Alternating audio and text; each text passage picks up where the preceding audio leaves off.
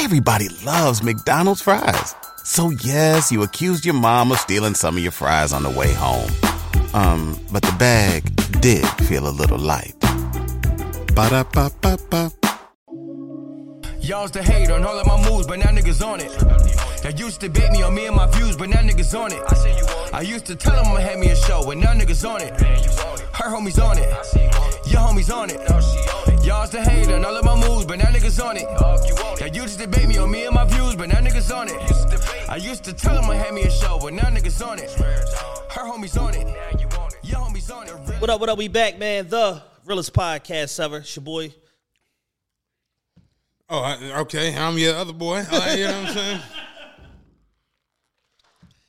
What's good with you? Shout out to the whole YouTube community, everybody out there, all the new subscribers, all the new uh, you know, watchers on YouTube, man. Uh his Mike Knox interview is Moving Mountains, his Dave Anderson interview is Moving Mountains, doing a lot of uh, you know, a lot of great things, man. So we appreciate everybody that's new here on YouTube. Y'all watching this video. Make sure y'all like this video. If you're not subscribed, make sure you subscribe to the channel. Um, share this content. Shout out to everybody listening on uh, RSS, whether you're on Revolt Podcast Network, uh, Apple Podcast, Spotify, any of the big three uh, where people find their podcast. Shout out to y'all for checking us out. Absolutely. And uh, finding the show. We're here today once again to uh, talk about all of the biggest topics in pop culture, entertainment, news, and things like that. Um, we got a bunch of shows out right now. Check all of them Jones out. Uh, the Katt Williams review, Mike Knox, Dave Anderson, uh, the show we just put out, uh, you know, talking about Jason Whitlock, Stephen A. Like just tons of stuff, man. We put out two shows a week every week. So uh, you know, if y'all if y'all a little bit behind, take some time this week to get all caught up, man. You know? Yeah, you ain't got nothing else to do. Martin Luther King Day. Yeah. You know what I'm saying? Y'all be out here wilding. Uh It is MLK Day this week. Yes, it is. Um I know at times Martin probably is is like, damn. You know what I mean? Like this was like I died. This is this, like, this, this is as good as it get, huh? What, what y'all got for me? Like, yeah. I had a I had a tweet that that did some traffic uh, last week. I said I know Martin and Malcolm be kicking it at Ray's Boom Boom Room.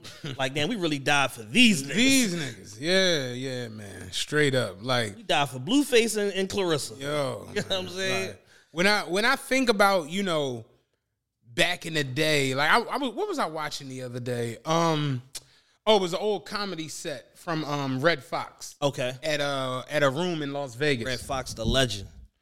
Redd Foxx said, "Fuck them taxes. I ain't never paying that shit." Yo, that Redd Foxx told the network to pay him in cash. That way I ain't gotta worry about no taxes. Y'all got, Like, what y'all petty cash looking oh, like? yeah, it, it don't work like that, we still reporting that we paid it to you, big dog. You know what I'm saying? But I was watching one of his old comedy sets. Everybody in the crowd had a suit and tie on. I'm like, yo, that's really what like culture was back. Like you got suited and tied to go anywhere. Yeah, we're completely detached from um, the core essence of our like our original culture. Yo. black people were always very buttoned up, very prim and proper, uh, very Sunday's best, um, because you almost like had to be in order to avoid certain contact with spook hunters, KKK, law enforcement, stuff like that. So it's like, yo, you know, we made sure to make the distinction that like we are upper crust people and we not just out here like you know potentially going in somebody in some white woman window Yeah, man. We um I remember we was in a barbershop and there was an old head in there getting his cut. You know them old players. Them old players brush their head to the back they they they sit like this. yeah my grandfather They sit like this. Well, he was sitting like this while he was getting his cut. Yeah, yeah, yeah, chair. no, so yeah, you know. And he, they had the Warriors on. You remember the Warriors? Mm-hmm. Warriors is one of my favorite movies ever. But they had the Warriors on in the shop, and what the young boy, he had never seen the Warriors. So he was like, "What the fuck is this? Like this shit? You know they running all over Coney Island or whatever, whatever." So the young boy was like, "Man, this shit, this shit from back in the day, like this is an old ass movie. What this shit from like the '60s?" And the old head in the uh, chair, he was like, "Nah, young blood, this the '70s. They all got on leather vests and afros. If it was the '60s, them niggas have on suits and slickbacks." And I visualize like a group of niggas with suits on running all over. Because that's really straight razors You ever watch like the Earl Manigault story? When Hell he was, yeah. When he was playing ball in Rucker Park, the niggas had on trousers and button up shirts playing basketball. Yeah. Everything was prim and proper back in the day. But I was watching that Redd Foxx shit and I'm like, damn, everybody and like you almost like you had to wear a suit and a shirt mm-hmm. when you went the fuck out. Ain't like that no more. You know what I'm saying? Like, and just overall, I'm just like, I don't know if MLK would be happy. You know what I'm saying? Something that I loved that happened this year um, in the fashion world, GQ made the distinction: stop wearing suits and sneakers. like they're like, yo, it's fucking over. Leave it alone. Like we we've had enough. You It know look- what I'm it- saying? it's just and don't get it fucked up. I'm not the dress shoeiest nigga on. I got some dress shoes for tomorrow, and I'm I'm like I don't know. You know what I'm saying? I We'll- don't know. I don't know. We'll see how it works. But it's like I'm not. I'm not a dress shoe person at all.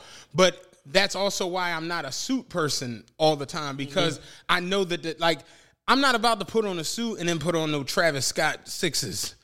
You know, you look like a jackass. Yo, man, did you? uh I sent that video to y'all the other day with the old head at the sneaker ball where he came in with his shoes on. He was like, "They said this here is a sneaker ball."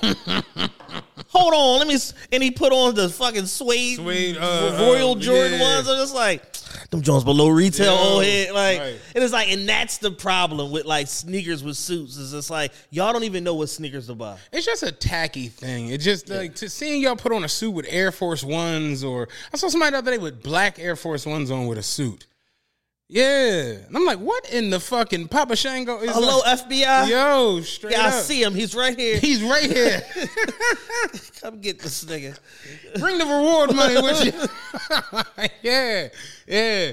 The McQueen's phase, and it just Yeah, man. trash. Like get get you some shoes, man. Every every man, um, young men included, um, need to have four or five suits and at least two good pairs Mm-hmm. Yeah, of me and me and. Chad been going suit crazy. This Oh man, week. listen. I listen. My, my I got a nice Ted Baker suit. You know what I'm saying? Yo. I'm fucking them around. I'm I'm in there on this vibe tomorrow. You know I got, I'm got a? Tommy Hilfiger John, navy blue and shit. I just. Man, I, I went through 60 suits in a week. Yeah. I've, ne- I've I never experienced this level of anxiety in my life. I've been to jail before. You know what I'm saying? I thought bitches was pregnant. I've never been this fucking geeked out in my I, I life. literally, I gave up. Yeah, I, I literally just like, like what they say, Jesus take the wheel. I Yeah, like, do what you want. it's with me, gonna man. be what it's gonna be. I told the tailor, do what you want. Man. I don't be care. what it's gonna be, Because it's like my feet are so fucking big. I hate the tapered look at the bottom. Yeah, yeah, yeah. But he's like, all right, so you want no taper? I'm like, yeah. I come back and nigga, I look like Gloria Gaynor. I'm like fucking disco burning in this. I said, all right, man, taper it a little bit. He said, you said no taper. I'm like, well, no, we got to taper something because no taper is crazy. Yeah, no tape is crazy. We on a motherfucking bell bottoms. Dog, dog. I look Give like it to me now. I Give it like, to I me look like now. a Delfonic when I put that. I said, no, I can't do that one. So I just literally got foot out there. I'm like, whatever. I, I don't care. Yeah, that shit stressed me out so bad. I went through, like I said, I went through 60 suits, man. I bought a couple, had to send suits back, had to drive to New York. That was I a call whole you. I'm like, mess. you still in New York? I'm going to New York. Going to New. York. That, that boy stressed. stressed the fuck out. So I ended up getting the getting a suit. I, the the joint comes to the crib. I try it on. The shit fits perfect. I'm like, yo, all I gotta do is take the sleeves up a little bit, put the pants on. Pants perfect. Got to got to you know hem the pants or whatever the case may be. I'm like, all right, good. My girl aunt took care of it for me. It's all good. She dropping it off a little bit later today.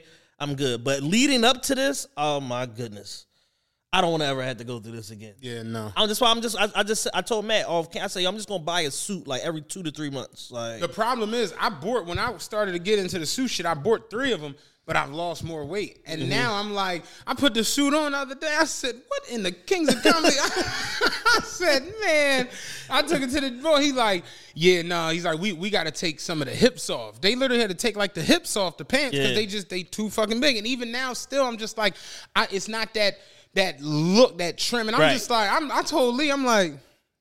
I'm about to wear my tux from the wedding. of this joint. she was like, "You're gonna look insane with a white suit on." That shit. I'm like, "Hey, listen, that shit suit fit perfectly." You know what I'm saying?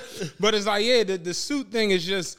I think because when you're not an everyday suit person, Yeah. like my peoples who are suit people every day, it's just a suit. yeah, You know, it's just uh, it's my suit, you know, suit blazer, jacket, pants, you know, trousers, shirt, button up tie.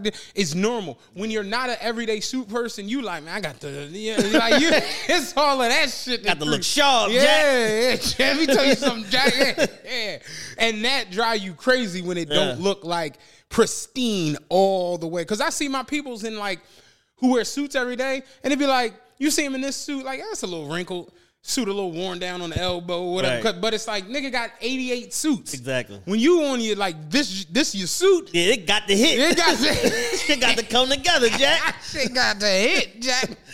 You seen the bitches supposed to? I don't do the. I, I'm I'm I'm I'm regular all the time. So when I do the most, it hit. It's just like that's kind of how the suit shit is. Yeah. Like I put a suit on, Jack. That shit got to come got, together. it got to come together.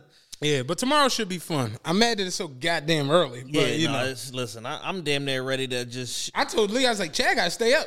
Like, just up all night. I'm like, I'm already calculating. I'm like, all right, well, you know, because it's a holiday, the traffic should be at least half. Yeah, you know, yeah, yeah. So yeah, that should be fun. Congratulations, man, to Dunbar winning the uh, outstanding yes, young lawyer yes, award. Yes, And uh, shout out to Pastor Carl, Triple C's, the uh, the real Triple C's, Right. Uh, Culture Changing Christians winning the uh, outstanding organize, uh, outstanding community organizer award.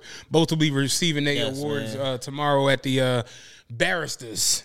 See now I got the boy been, been working at the barristers annual MLK brunch. That should be a good time Yes, tomorrow, man. man. You know, crack of dawn. Crack of dawn, yeah. We the crack of dawn. But yeah, it should be a good time. Don't like, oh man, but afterwards though, I'm like, yeah, when everybody wakes up, yeah, Yeah, yeah. No, at the fourth cup of coffee. yeah, yeah, I'm bringing my sneaks. You know what I'm saying? Put them on immediately after that shit. But no, man, it should be a good time, man. Shout out to both of those brothers, friends of the show, our peoples, for getting their awards tomorrow. Yes, indeed. Um, I think the big thing that went on this week, um, for no reason, for absolutely no none, reason, none at all. um, can I start with my my my one minute? Y'all weird. Do you think? My y'all weird for this week here is going to modern day content creators who look for the same old adage every fucking time they do anything. Y'all got to stop trying to go viral. I get it because it goes viral and it fuels the nonsense more and more and more. But some of us are just above certain levels of like discussion and conversation and just want better.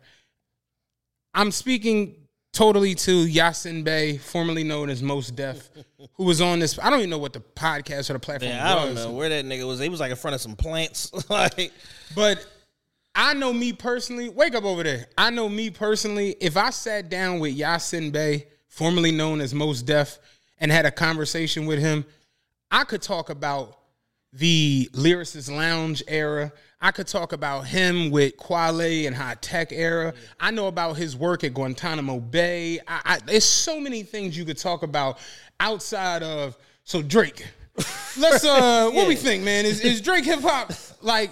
And it's done in such a nasty, negative way that there's no way for Yasin Bey to not come off like a strange individual. Like it's almost like a setup. You know what I'm saying? Yeah. It's almost done for him to either be like a champion of the the turtles and everyone else who lives in the sewer, or just the hating his old head alive. yeah, just It's- add, just add another hating old head to the list. and, and and it's just like and Mos Def is liked. Like we like this nigga. We Yeah. all like this nigga. Again, he brought light to the issues that were going on down there at that fucking refugee camp. Well, the uh the, the prisoner camp. Yeah. He brought issue like he he has great acting moments. You know what I'm saying? Like you know he's in a bunch of shit. Hell yeah. Italian job, 16 blocks. You know, he's in fucking Talladega Nights. Like he just like for no reason, Mos Def just at the table in the Right. job. He he's a very interesting and complex person. And for this to be what he's going viral for in 2024, it's just like, huh? Yeah, I mean, when I I watched the clip several times, and I've tried to like digest it and try to maybe uh try to shoot him some bell. You know what I'm saying? Try to be like, all right, maybe it's an overreaction, whatever, whatever. Because literally, like, you know, there's people on both sides of this. My whole right now, my whole uh like uh I guess it's the for you section of Twitter, whatever the fuck you call it. People you ain't following, but it's the shit is trending right now. That section, Can I ask, the, are, are y'all using like actual Twitter? yeah. Okay, so the apps are out. Well, um, I'm I'm using whatever the official shit is. No, when I when I was on Twitter, I used to use um Oh yeah, no, that shit is over. I'm Tweet on Logic. You remember that? Yeah, no, I'm on an official X. Oh, okay. So those are out. Yeah, those are out. Remember out. uh Echofon? Yeah, and all, yeah, yeah, I yeah. No, that to was my shot. I used to use the freak apps. Yeah, those was my Jones. Yeah. yeah, so I'm on the joint and I'm seeing all of this. Because I don't remember no for you category. That's yeah, what I'm seeing all of this activity or whatever, and uh, it's just like you know, it's it's one that's coming on top of it saying like Mos Def on some nut shit. It's another one that's coming on top of it saying yeah, Mos Def right. You know what I'm saying? What the fuck? Everybody loves McDonald's fries. So yes, you accused your mom of stealing some of your fries on the way home. Um, but the bag did feel a little light. Ba-da-ba-ba-ba. He is pop like, and it's like I'm I'm watching the clip in its entirety over and over and over again to try to like you know add or extract some context from this shit of like how did we even get here? Because like you said, if I'm sitting down and I'm talking to Mos Def Yasin Bey. Drake is not like not even it's not even on the wheelhouse. docket Yeah, of like, like- things that I want to talk about. Do you want to do more acting? Uh, you know what went on with the whole fucking immigration situation? You getting stuck in Africa and Mm-hmm. shit like that. Like, there's a lot of unanswered questions around this man.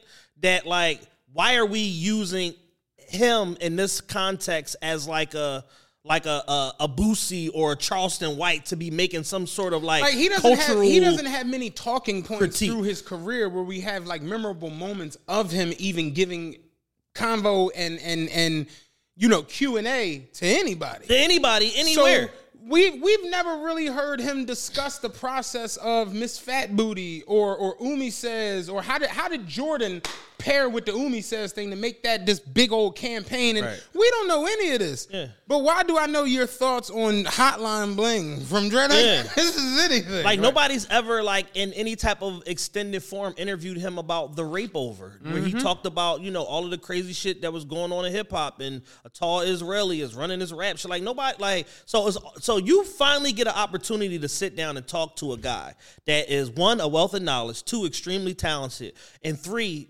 ingrained into three different decades of hip hop, and you like. All right, so uh, for all the dogs, Yeah. pump it or dump it, and it's like, what are, what are we doing here?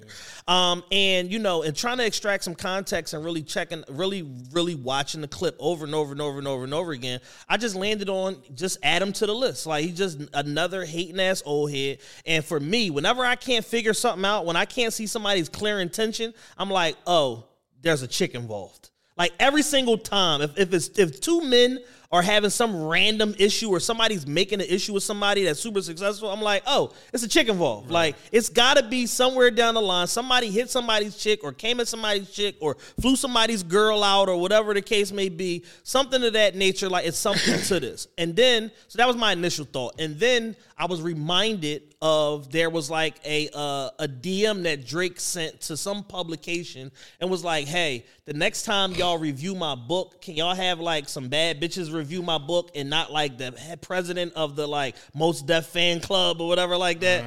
So that's basically like, all right, so maybe this is the genesis of all of this, where it's like, oh, I'm going to get you back for this. Like you basically like called me like a super backpack nigga and that was a jab so now i'm gonna jab you back by saying like you know you make shopping music and you know your music only exists in target and the thing is the argument against drake is almost like the argument against lebron james yeah, it's just no matter what you do. no matter what you hmm. do, we got a problem with it. And it's become socially acceptable to hate on you because of your success. but I think it's it's true. But I think it's more so the fact that it's become socially acceptable to ask people from the generation before you about your success in this generation. Because in this generation, Kendrick loved the nigga. Yeah. J. Cole loved the nigga. Savage loved the nigga. Dirk loved the nigga. Lil Baby loved the nigga. Future loved the nigga. I don't know what's going on right now, but Future loved the nigga. Jay loves the nigga. So Meek loves the nigga. Ross loves the nigga. So if every, if everyone in this generation loves the nigga, why why is it never them? Why do you go and say, yeah? So let me ask you this, uh, DMC, how you feel about like like what's the purpose? You know What's what your, what's your thoughts on D Fang just recently released from prison? Same thing with LeBron. if if Jordan Crawford, J- Jamal fucking Tinsley, and John Wall, and Rich Paul, and Chris Paul, and Carmelo, and Chris Bosh, and Dwyane Wade, and Dirk Nowitzki, and all of these players from the last 20 years love LeBron James. Why do y'all constantly go and ask, you know, Arvydas Sabonis? you know what I'm saying? Derek Sharp, Derek Harper, Armen Gilliam. yeah, like, yeah, like why are you asking them about the? You're doing it strictly for the train wreck moment, and it's like I've just gotten to the point where I'm just I'm over the, the I'm over the senseless train wrecks. Yeah. Put the train on the right track and go to fuckhead Right. with your fucking delivery. know where the train pulled. like you know where the train's supposed to go. Go to fuckhead. And I see that shit a lot in modern day media where it's like you get somebody in front of you, and instead of having a great conversation, you just go left and look for the crazy ass moment. You know what my homie said the other night? I seen him in the uh, lounge, the Sixers game, whatever. And he came up to me and was like, Yo, man, I, I'm so proud of y'all. I'm happy with y'all, what y'all doing with the podcast, man. And he was like, I know that y'all don't get the light that some of these other publications and platforms get, but what y'all do, it needs to be highlighted and it needs to be noted. He was like, yo, I, I ain't gonna front. I skipped over the interview y'all did with Nutter because he was like, I, I just ain't fuck with dude. Like, I, I didn't fuck with him. Like, I thought he was like a weirdo. I thought he was like a clown.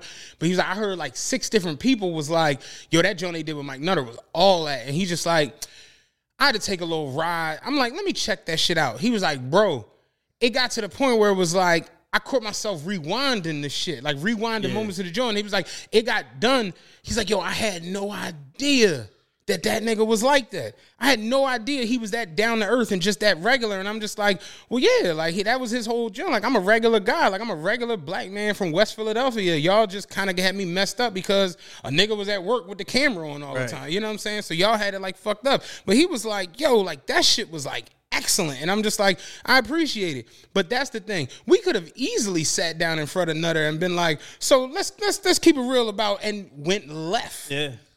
Met Jim Kenney a bitch ass nigga or what? You know, like like easily. But it's like, no, you have a great conversation and you really You and John Street. Who who who would knock who the fuck out? like, dumb shit. dumb shit. But when you sit down and have these good ass conversations, it take a little bit uh, longer because there's no sens- sensationalism that's Yeah. gonna make me say, "Oh, let me click on this" because it's a fucking train wreck. Yeah, absolutely. You know what I mean? The biggest the biggest problem that I had with uh with most with Mos Def said, um, even understanding that it's probably a shot and a retort about the Drake said thing about the book review or whatever the case may be. Um, the dishonest part about it is it's like, well, what happens when this thing starts to crumble and starts to fall apart and blah blah blah? And I'm like, nigga, we're on year 15. Yeah. What are you talking about? Like, as of right as of the last three years, the man has put out like six number one albums or some shit for all the dogs. Her loss, honestly, never mind. Um, which I think debuted at number two, maybe. I don't know. Was that number two or number one? Whatever it did. Um, CLB, like all of this fucking music. He's got the number one grossing hip hop tour of all time right now, and there's 25 more shows to go for the legs with J. Cole. So it's like, you know, when he, when you talk about like impact, um, That was the number one. number one. And I had a number one song, Jimmy Cooks.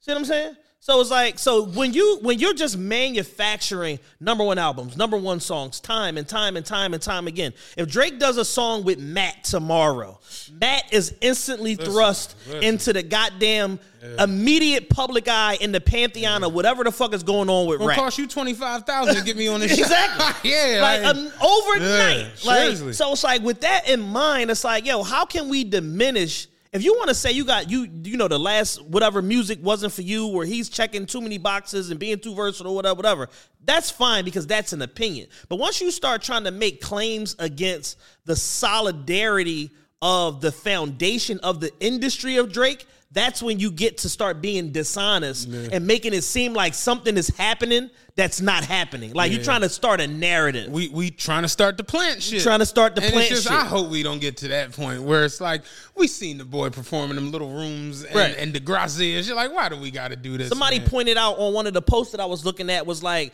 he's like, I know Mos Def hasn't listened to any Drake music in the last three years because he actually referenced Mos Def on Far From Home, where he's mm-hmm. like, Most Def gave me like a rack put performing. Like, so it's like motherfuckers will take all of the bad, none of the good. And will judge you solely off of the bad, or they feel like they were slighted, and not give you no credit for the fact that they acknowledge that you were integral in their career and mm-hmm. helping to monetize what the fuck they were trying to do as an artist. Yeah.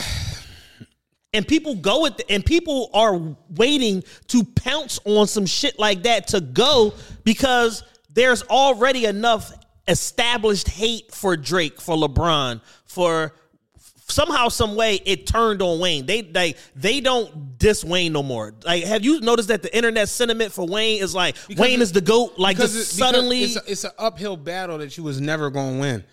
It's just reality. Yeah. Like it just it Wayne was too good. Yeah. He really like I got Wayne in my top five for a reason.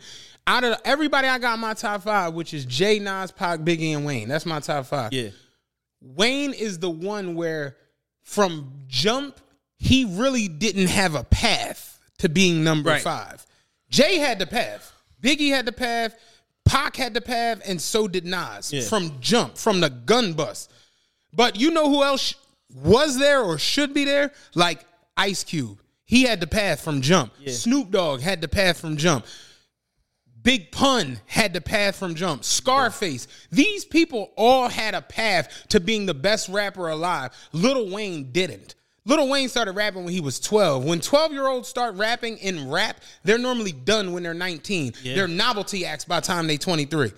Especially when you blow with some wobbity wobbity wobbity wobbity wobbity shit. You're normally a novelty act. I can name a gazillion of them, and this ain't a diss, but I know what Jibbs and Chingy and all these different guys were. For their time, they was lit and they made a popping ass songs and music, but you don't have a path to being the GOAT or one of the best rappers yeah, alive. just made some good songs. It doesn't happen. So for Wayne to navigate those waters essentially in a canoe and to where he changed the look, the sound, the energy, the way people put songs together, mixtapes, Little Wayne got more boxes checked than everybody I got in my top five. Right. So it was it was an argument that just didn't make any sense from Yeah. jump.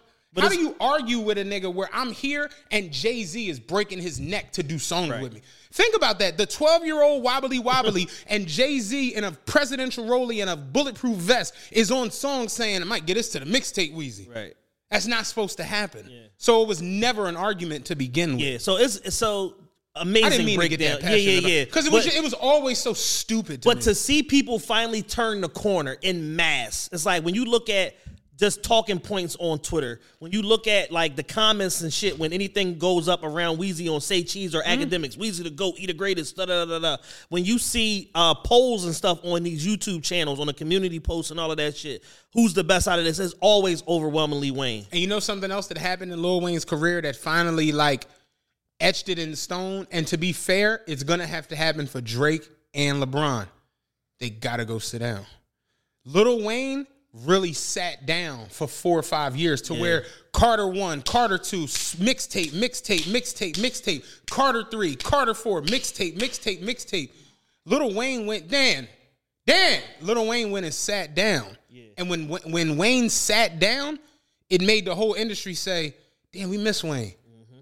Carter five drops does more numbers than anything out at the fuck, and that's what happened. And where instead of critiquing Carter five with the energy that they critique Carter three and Carter four with, They people just was just enjoyed it for what it- appreciative. they yeah. was just happy. Just to glad get- we got this. They was just happy to get another Carter. So where Drake has been consistently dropping every fucking year, we gotta like wait for Drake to take three or four years off to be like, damn man, I miss I miss certain songs. I miss to where when imagine if Drake would have just said, Yeah, I'm chilling. I'm I'm good. I'm that was the plan. I'm up a billion. I got this jet. I got this mansion. I'ma just relax for a couple years, and then we let y'all feast off of all these rappers who ain't really the fuck Drake.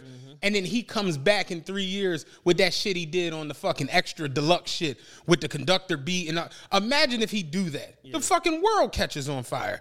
And we've seen Drake do it time and time again. We've seen the Scary Hours one, the Scary Hours three, all these different moments. It's inning, but you got to go sit down. LeBron went to eight straight finals. It's just it's it's it's almost like annoying to people. Yeah. you know what I mean. And Little Wayne was People in that get boat. uh, winner's fatigue. winner's fatigue, to where it's like, man, just go sit down somewhere and let us. You almost got to like give people a chance to reset. Like let their their eyes refocus on some shit and let them go see a bunch of bullshit going on, then you come back. You know who understands that very very well in music, well at least for the time period he did was Rick Ross. Rick Ross knew how to get in and get the fuck out. I'm gonna come, I'm gonna give you a hot ass track, then I'm gonna give you another hot ass track. I'm gonna dance around like a fool for a little minute. I'm gonna drop the album, y'all gonna eat it up, tell me I'm the best at picking beats, and then I'm going over here to Wingstop. Y'all be good till the fall. That was real. Yeah. You know what I Do mean? my 700,000 units and I'm out y'all hair. I'm out y'all here. I hey, listen. I got a 50 50 joint venture. So 700,000, that's like. good money know, to me. That's like 2 million on for another nigga. Seriously. And I think Drake is just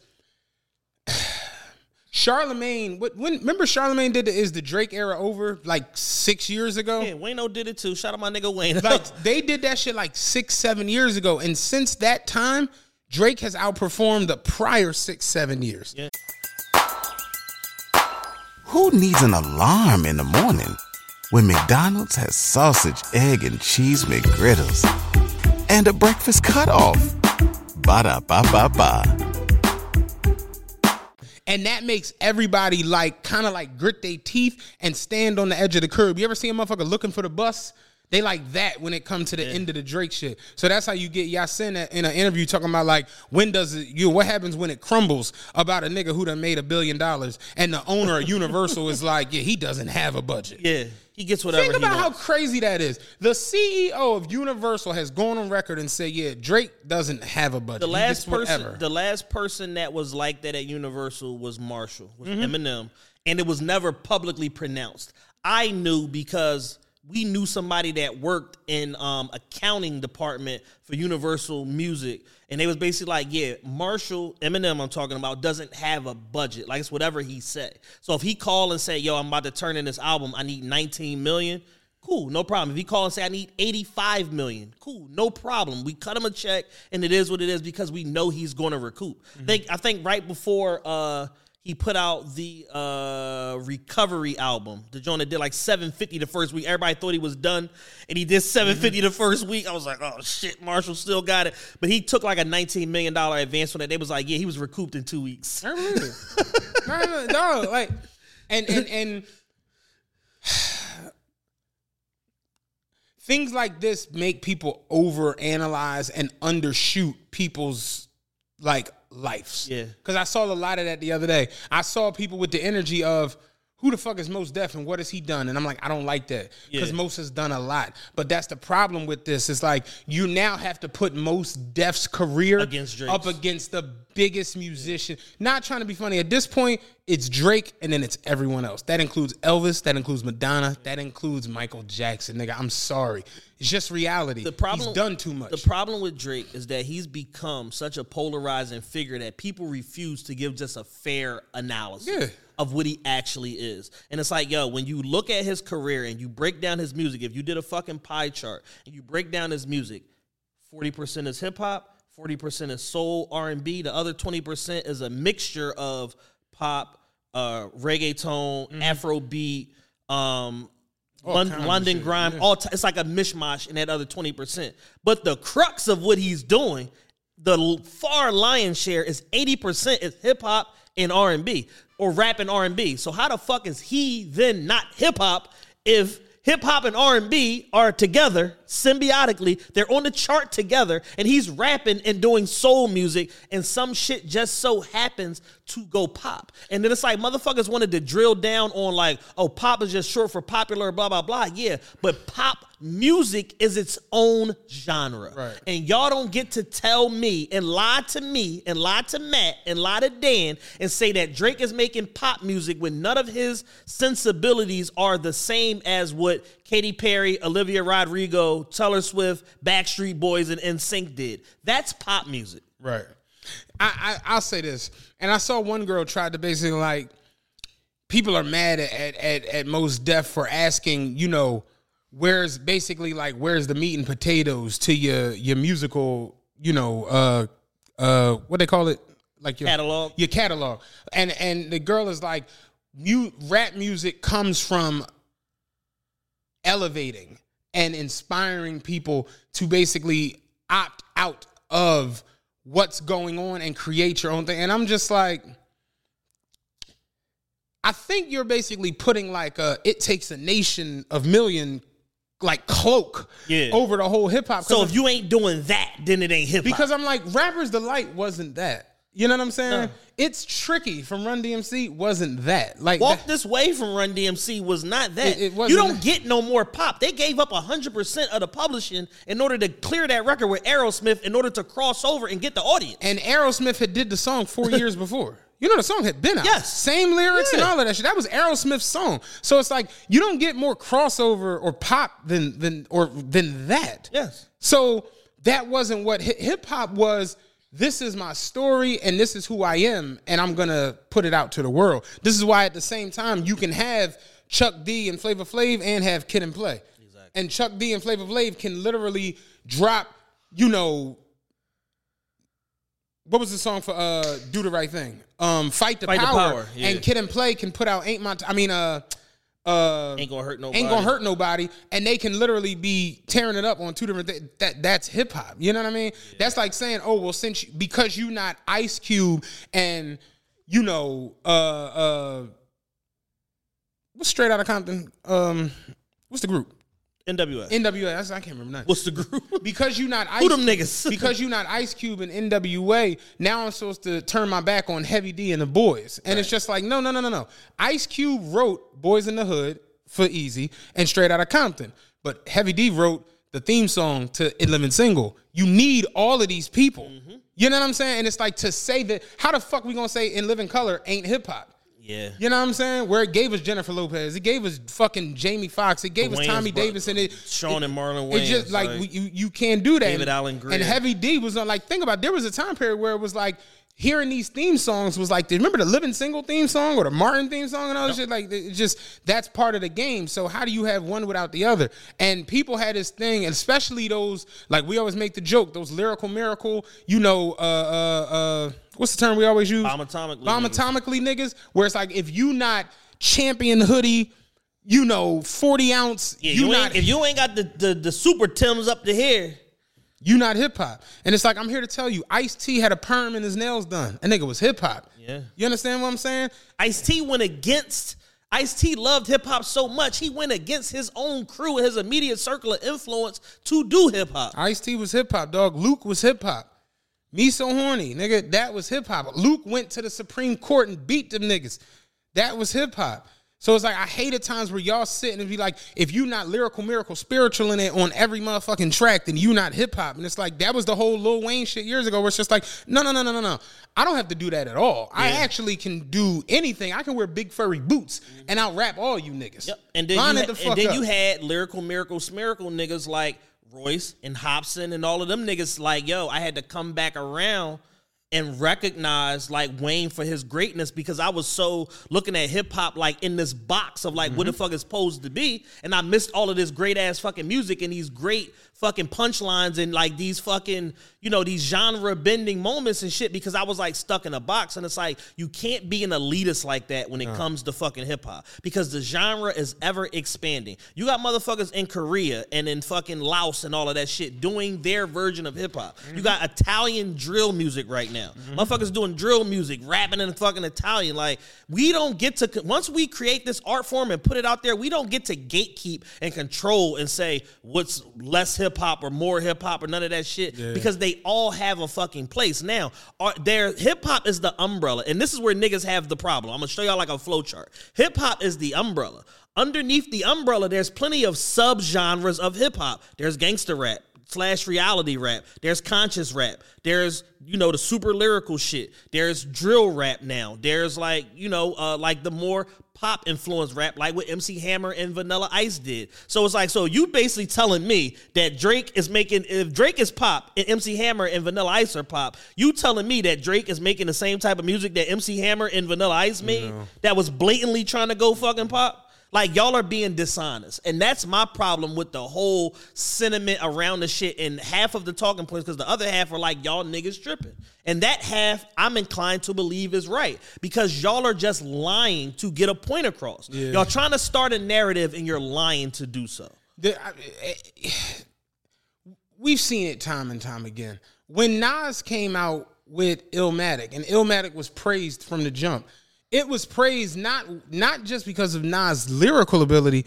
but because the production was like out of this world on there, and it wasn't what production became from hip hop later on, where what Puff and all of them did once Biggie died, where they started sampling all the old school music. But I was watching this thing the other day where it was like when Biggie and Pac got murdered.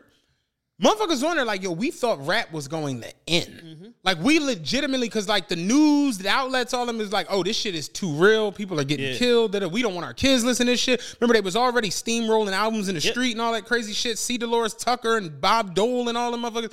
They were like, we thought hip hop was done.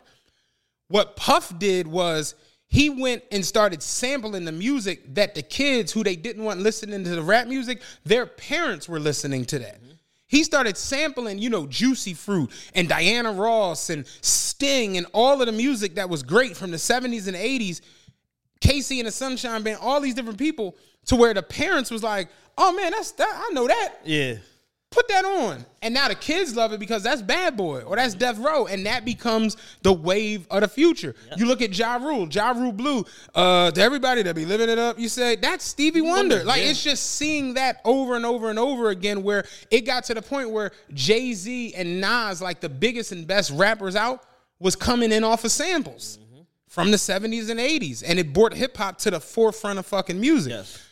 A lot of those conscious rappers they felt too ingratiated in whatever the fuck they was doing at the time where it's like i can't do that crossover shit. I can't do that sellout. That was when that whole because remember sellout rap mm-hmm. didn't happen back in the day. How'd you have that when like a lot of people don't even dig it.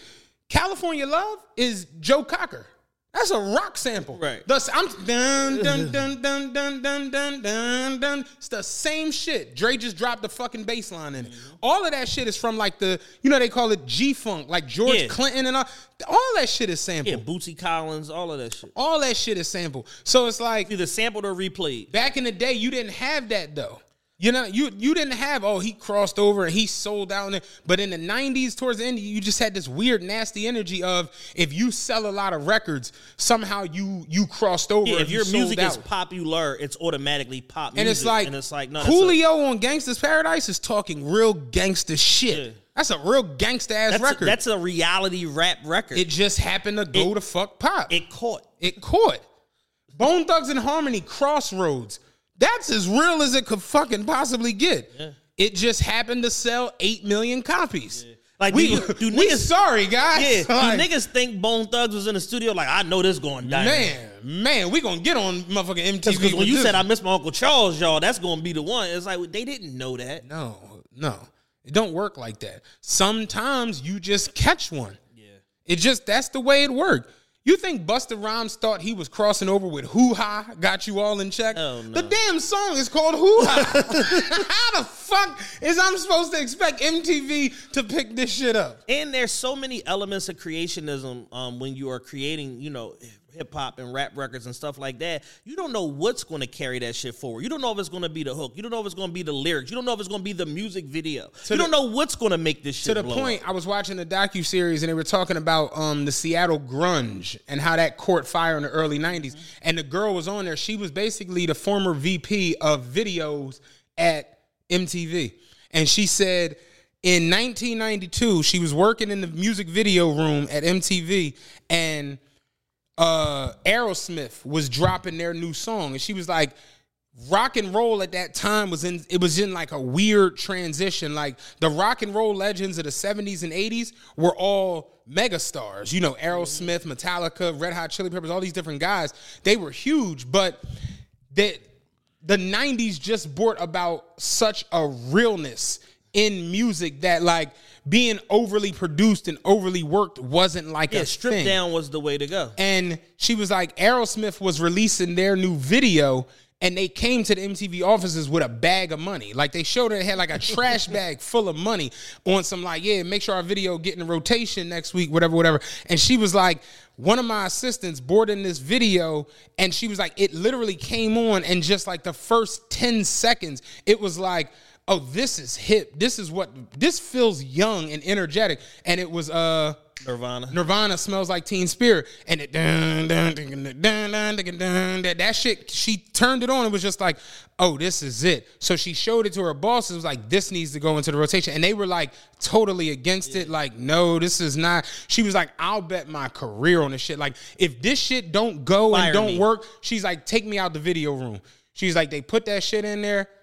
Two weeks later, it was the most requested video on MTV. And next thing you know, Kurt Cobain had a whole revolution behind him to where then you get um uh uh they were talking about all the different groups, the the the Foo Fighters and all that shit that came from what the Seattle grunge created. And it's just like, yeah, that was literally how music it was like, yo, you got rock and roll, but then you got grunge rock, you got soft rock. And it's like, why are all these other genres allowed to have subcultures, but rap can't? Yeah, it's just one thing. It's just rap. one monolith. And yeah, and it's like it don't work like that. Yeah, it's super dishonest, man, and um, and and that's my only issue against it. Is just like if y'all hating, just say I don't like the nigga. I, I, he's a nut. Like it just, just Too many stop- hoes. Stop, stop trying to mask it around some other thing when in reality it's like the nigga sent my bitch a DM. You know what I'm saying? I'm pretty sure his dick was in there. I I, I jumped out of the DM before I seen it. Like Yeah. just say what it is. Like it's like y'all want to pussyfoot around shit instead of because you know because again as men, there's an inherent threat of violence.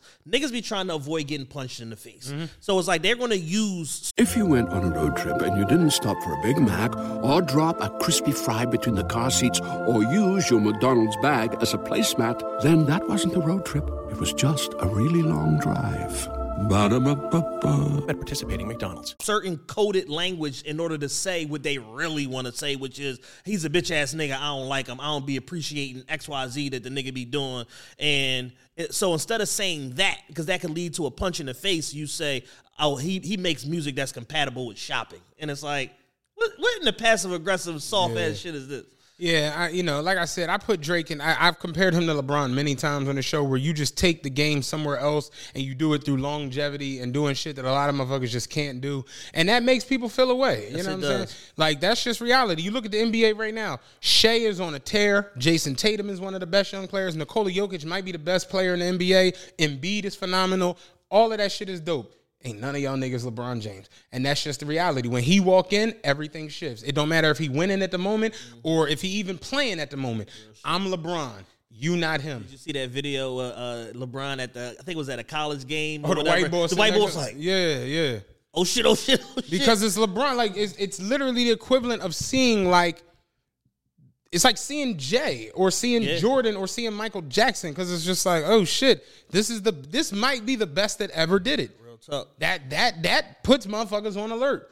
It's, it's like not trying to be funny. It's a lot of NBA all stars who could walk into that gym and just walk in and sit down. Motherfuckers would be like, oh, there goes so and so. But it's like LeBron walk in, it freezes everybody. It's like, oh shit, LeBron in this gym. Reality. I thought the shit was weird, and I'm just like, yo, Drake going. He eventually he got to go just sit down. That's just reality. Yeah. Just take some time off. Let people miss It ain't you. even though I got to be extended period of time. Take take two years off. Take two years off. You know what I'm saying? Get off this tour. Take off the rest of 24 and 25, Yep. and the motherfuckers will be begging you to drop some goddamn Begging, music. please, Aubrey, please. We is sick of this shit here. NBA YoungBoy just released his ninth disc record against Charlemagne the God. Like, please come back. Straight up, man. Uh switching gears just a little bit. I want to throw this out real quick. I know you got some other shit. Two questions. Yes. Is Bill Belichick the best coach in NFL history? Is Bill Belichick the best coach in NFL history? At a time, I would have said yes. I was going to ask, do you think this last 2 he years got exposed. fucked it up? Fucked it up. He got exposed. Like if he left when Brady left, it's nothing to talk about. Um, but one I, of those like you peeled the curtain back and we saw that it ain't no no locker room back there. It ain't no yeah, just- like yeah, like um, defensive mind, greatest defensive mind. Um, as far as like a, a defensive lead coach, coordinator, all of that shit, bar none. Uh, when you talk about head coaching, um, I think that there may be, you know, maybe one or two people ahead of them. Um, The only thing that, that I, I had a conversation with my homie the other day. The thing with Bill Belichick is he comes from someone's tree and he doesn't have his own like tree. Yeah, The people who were up under him are kind of like they're all fuck ups. they're kind of faltering out there in the world. Shanahan, Patricia, they're kind of like fucking up a little Uh, bit. what's his main guy? Fucking Josh. Josh? Uh, uh, um, he get fired everywhere. yeah, he everywhere. Yeah. You know, and for what it's worth, he comes from the Bill Parcells tree, Yes. and that's kind of how NFL works. Where it's like, do you have a like Mike Holmgren, uh, uh, Walsh, Bill Parcells? They these niggas is it. And you talk about like the Marty Schottenheimers and all these different dudes who come up under all this shit. Andy Reid is under the motherfucking Holmgren tree. Yep. So them two niggas at the top is just like, man, Yeah. Andy Andy mustache had ice in it yesterday. he was still out there. No, no, nigga, suck it down, get down. like these are some coaches out there, Yeah, for sure. and it's just Bill Belichick just caught the perfect storm everything. You had Brady emerge at the right time. Your defense emerged at the right time. Y'all made the key picks in getting this person, getting Y'all this had the best cap manipulator in the history of the fucking NFL. Y'all wound up getting the best field goal kicker. Y'all had the best center. Y'all had like the the Patriots was just loaded all the fucking time. I think that ha- having Tom Brady was such a luxury that I think even part, I mean, um, even uh, Belichick at times didn't realize how much of a luxury How much he had, yeah. because at times you had Matt Cassel come in there and still go eleven and 5 Mm-hmm. You had fucking uh, Jimmy porn star Jimmy come in, they go ten and six, shit like like. So it's like you had these stopgap moments where you're like, oh, it's the system, this is the system. But it's like, yeah, all those Super Bowls was hoisted by TB12. None of these other niggas didn't lead you to no goddamn Super Bowl. Mm-hmm. The first couple was the defense more, than, de- but yeah. after after like the second John, it was all It's all TB12, yeah. and it's like you know, I, I think um, you know Belichick got exposed a little bit, and I, either the game passed him by or caught up to him. Either Mm-hmm. way, because they were just making because he was the he was the GM and the VP of football operations also, and they just weren't selecting the right players. They picking the wrong guys to play quarterback. Cam Newton should have never been there. Like it's just certain shit. It was just like, all right, we just reaching at this point. Like, what are we doing here? Somebody the other day was like, "Yo, staying too long can definitely be the joint that fuck you up in the long run." Yes, like, indeed. Like my homie the other day, he said, "Uh, Draymond Green." He was like, "Yo, for what it's worth, if Draymond Green decides to hang it up like right after 19." It's like, yo, Draymond's going to the Hall of Fame, but it's like now it's like you still got the accolades and the championships and the defensive player of the year, but it's like you a nut ass nigga. He's now. like, you got like one more incident before you might make it into the WBC Hall of Fame Right. before you get into the NBA Hall of Fame. I'm like, because at this point you just deducting points because you ain't winning no more championships. No, that's so. out. So you're not winning no more defensive player of the years. You're not winning no more well, championships. after 21, I should say, when yeah, they yeah, won the championship. You're not going. one. You're not going to no more um, Honestly, after games. that that one they won against Boston, where everybody thought, okay, Golden State's not winning no more championships post the Kevin. Durant ever. Once they get that, if all three of them decide we done, y'all are like a super legacy Yeah. type thing. And Draymond just nightly is just to the point now where like we're looking at Klay Thompson being garbage. We're looking at Draymond being out of his mind. We're looking at the Warriors questioning Steve Kerr, where four years ago. It was like Steve Kerr is the best basketball mind we've ever seen. Yeah. You could put him up there with Phil Jackson and Pop. That was the way motherfuckers Yeah. was acting. And now you every day you man Kuminga's like I don't know what the fuck this nigga little, little white nigga doing. Like every day is some bullshit. Steph Curry they got to is- blow it all up. Steph Curry is like I don't know. I you know I Steph should. Steph can't shoot y'all back into a game right now. Steph should be looking to get traded. Ross said that shit the other day. in a in a cl- in the classiest way possible. Not like a, not like a Kobe going on the radio like these bitch ass niggas need to trade me to Phoenix or Chicago right now. Like he he should do it in the classiest way possible. But this needs to be his last year in Golden State. yeah, it's, it's it's run its course. It's run its course. It's over. And it would have been. A, he should have had a Tim Duncan type career where he got to retire.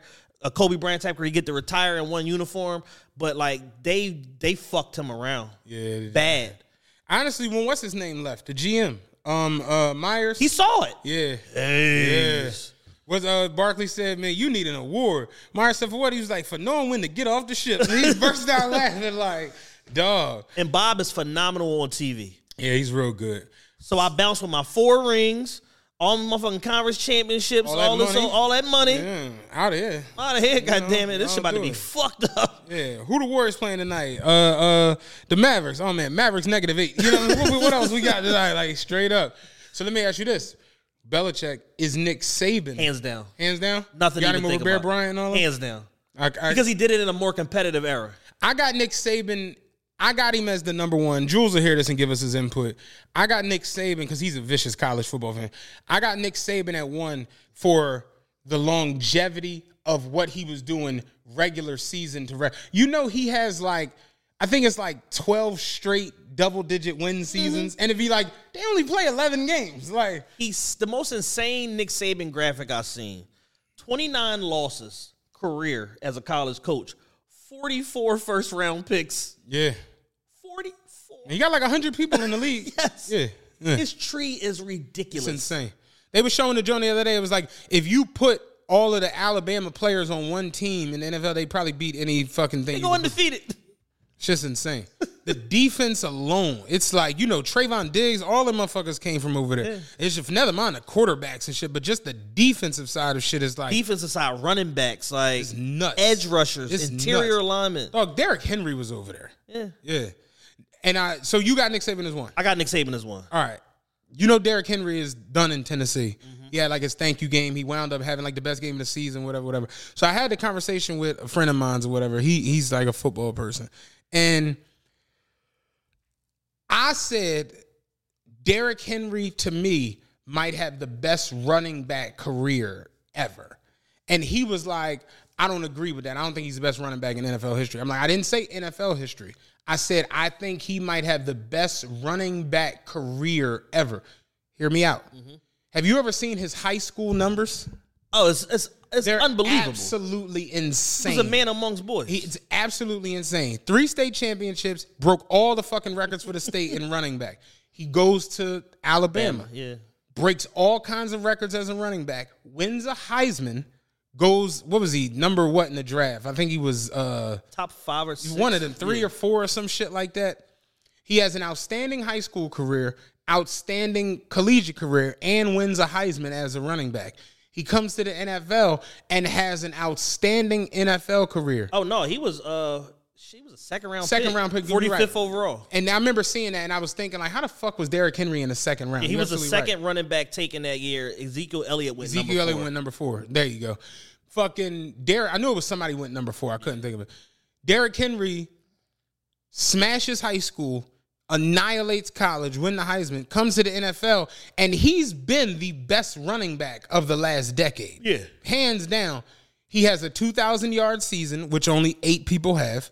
He's won multiple Offensive Player of the Year awards. He's led the league in rushing multiple times. He's led the league in touchdowns multiple times. I'm like, yo, when you add in high school, college, and NFL, he's had like the best running back career of all time, dog. He has had double digit touchdowns six years in a row. Dog, like Derrick Henry, you know what the crazy part is? You couldn't tell him apart from like, you know, Bismarck. You don't know what the fuck he looked like at the time. He could walk down the street, motherfuckers would not notice that was him. In a in a down season where he was hurt half the season, he still had 937 yards and 10 touchdowns Dog. in 2021. He's the only, like, not trying to be funny. In Tennessee, it's him, 3 6 Mafia, and Young Buck. That's it. Until Ja got there. Yeah, no, this is crazy. He got he got he has for his career 2030 attempts, 9502 yards, 4.7 yards per He carry, averages more yards than Emmitt. and 90 touchdowns. I'm telling you, dog, like when you factor in his collegiate shit and high school, I'm like, Derrick Henry might be the best running back ever, dog. No, you make a strong ass case. Because think about how many running backs who was the shit in the NFL didn't win the Heisman. Right. And think about how many motherfuckers who won the Heisman. Look at Reggie Bush. Look at like how many people who win the Heisman don't really get their footing in the NFL. It's rare you get an OJ Yeah. Who wins the Heisman and then has a two. I think honestly, Derrick Henry and OJ might be the only ones. Yeah, so he's a one-time All-American, 2015 Heisman, 2015 SEC Offensive Player of the Year, 13, 14, 15 at Alabama. He uh had 3,591 yards, six yards per carry, 42 touchdowns, 17 receptions for 285 yards, another three touchdowns there, um, and 380, 3,876 yards from scrimmage, 6.3 yard average, 45 touchdowns from scrimmage. That's in college. That's in college. dog. His last year at Alabama, he fucking uh, had 395 carries for 2,219 yards and 28 touchdowns. Hold on, I'm about to tell you.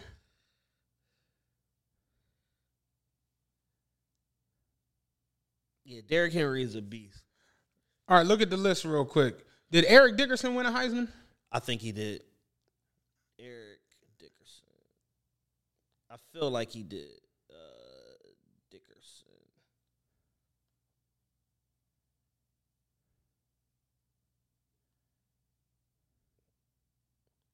No, I don't think he did. He was a he was an All American.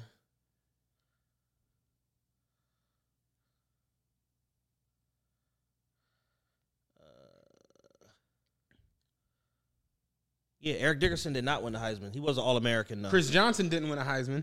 Did Adrian Peterson win a Heisman? Uh, I think he did. I'm very sure he did. Cause he was fucking crazy at Oklahoma. Uh, Heisman. 2004. Adrian Peterson won a Heisman.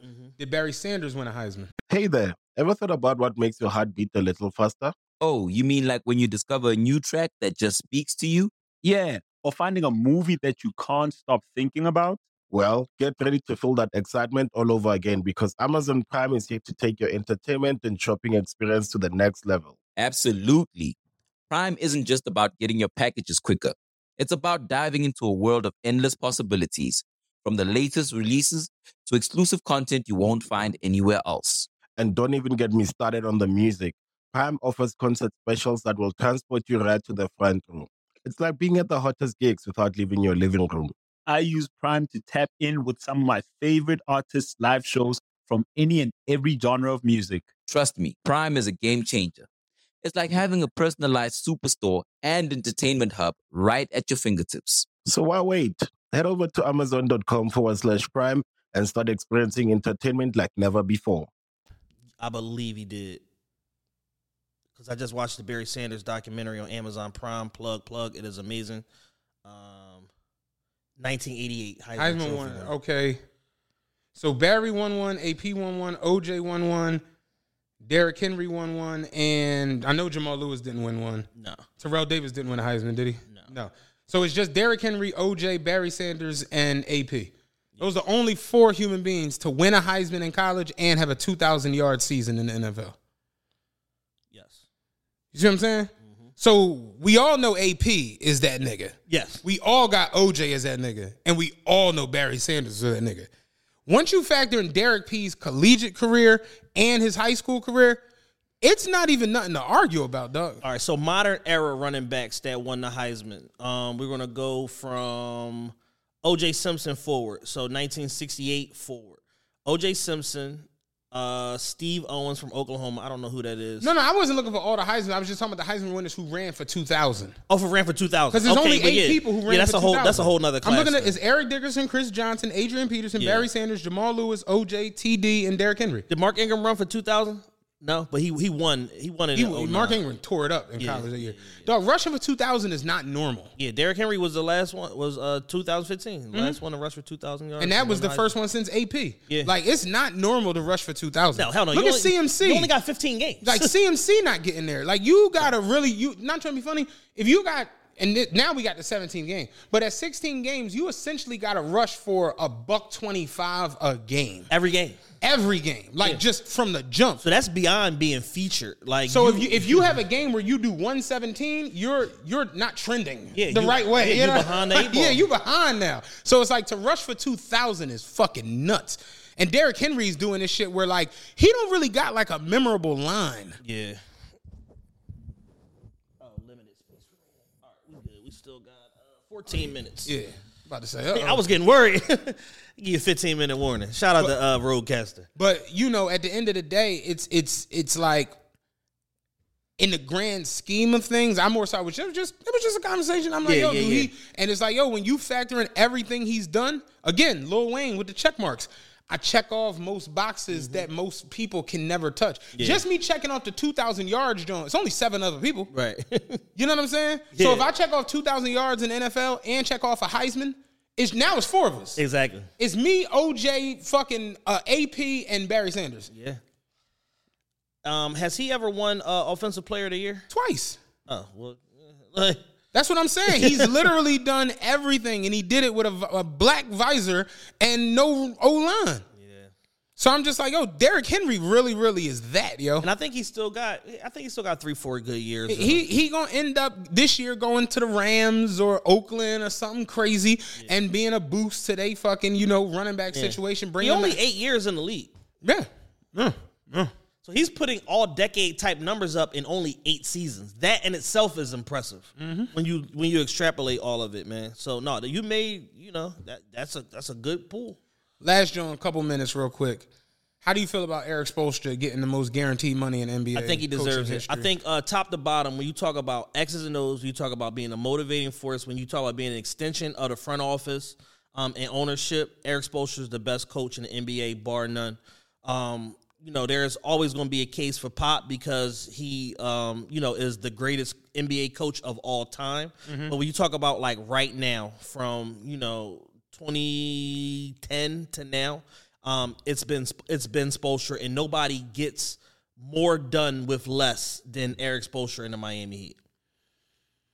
I think that I watched this thing about uh Heat culture Yeah, and seeing you know they have a body fat Yeah, yeah, yeah. on the team and they have cardio requirements. all I watched this thing the other day with Tyler Herro. Um, if if he hit six, ran the court, the length of the court, and hit six straight threes, Spo would let him leave practice early, and it was like a big deal because Spo don't let nobody leave early. Right. Tyler Herro ran down the court, pulled up for three, nailed it. Ran down the other end of the court, pulled up for three, nailed it. Ran down for the three, pulled up, nailed it. Ran down for the three, pulled up, nailed it. He ran down for the fifth one. It like rattled around and then went down. So everybody was hyping shit. He came running back down the court and fired that shit from like 35 and he nailed it. The nigga ran to the locker room and everybody went running behind him and shit. Cause it's like Spo don't fuck around. Yeah. And it's so funny knowing what we know now, where it's like certain coaches aren't like that. Certain coaches, like Ross said the other day, certain coaches are players' coaches where Yep. they like, oh man, go ahead, do whatever the fuck you want to do. I'll holler at you in a couple days. Oh, it's nice out. We gonna go. I'm gonna go sh- get hit the tee. Yeah, like,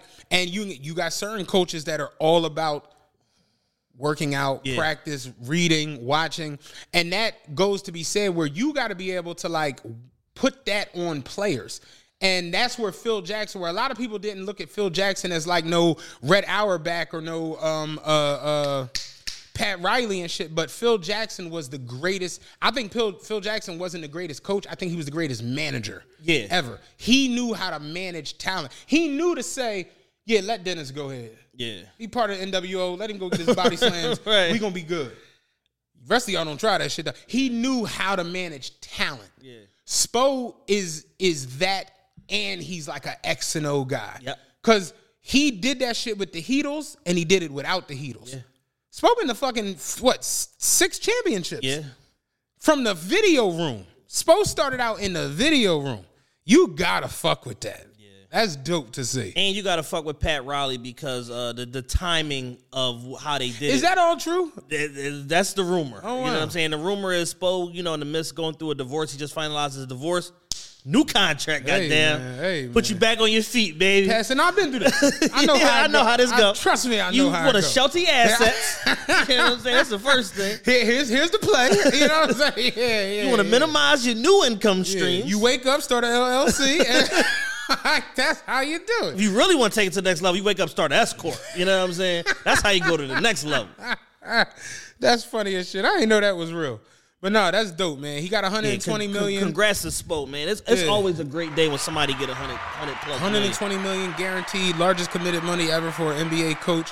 You know, like I said, I think he earned it, man. 15 years grinding, coming out the video room. Yeah. He had to deal with the Heatles and all of that nonsense where that put, remember that first year where they didn't win the chip? That had everybody like, man, we need to, remember they was like, we need to bring Pat the fuck out the booth and bring Yeah. his ass down. All that shit. And Pat said, no, man, Spo good. Come guy. back, another chip, come back, another chip. You get it going, the Heatles shit ends, LeBron leaves, but then you you basically build Heat culture to be what it is to where you do it with a team basically of just good draft picks. Yeah. And that's one thing that's super understated when it comes to them. They draft better than just about any team in the league. They draft their asses off. And one thing, shout out Marley the barber, we kind of like, he noted it the other day. You notice how trim Kyle Lowry look on the Heat? He's always been like a little Khalid Alaminish, Yeah. but Kyle, Kyle Lowry got like muscle showing. Yeah. And it's like, yeah, cause Spo like nigga, run your ass around this gym.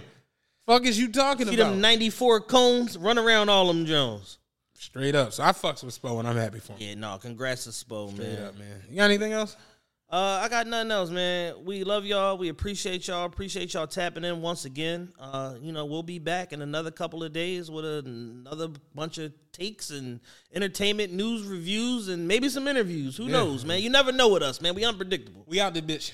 Peace.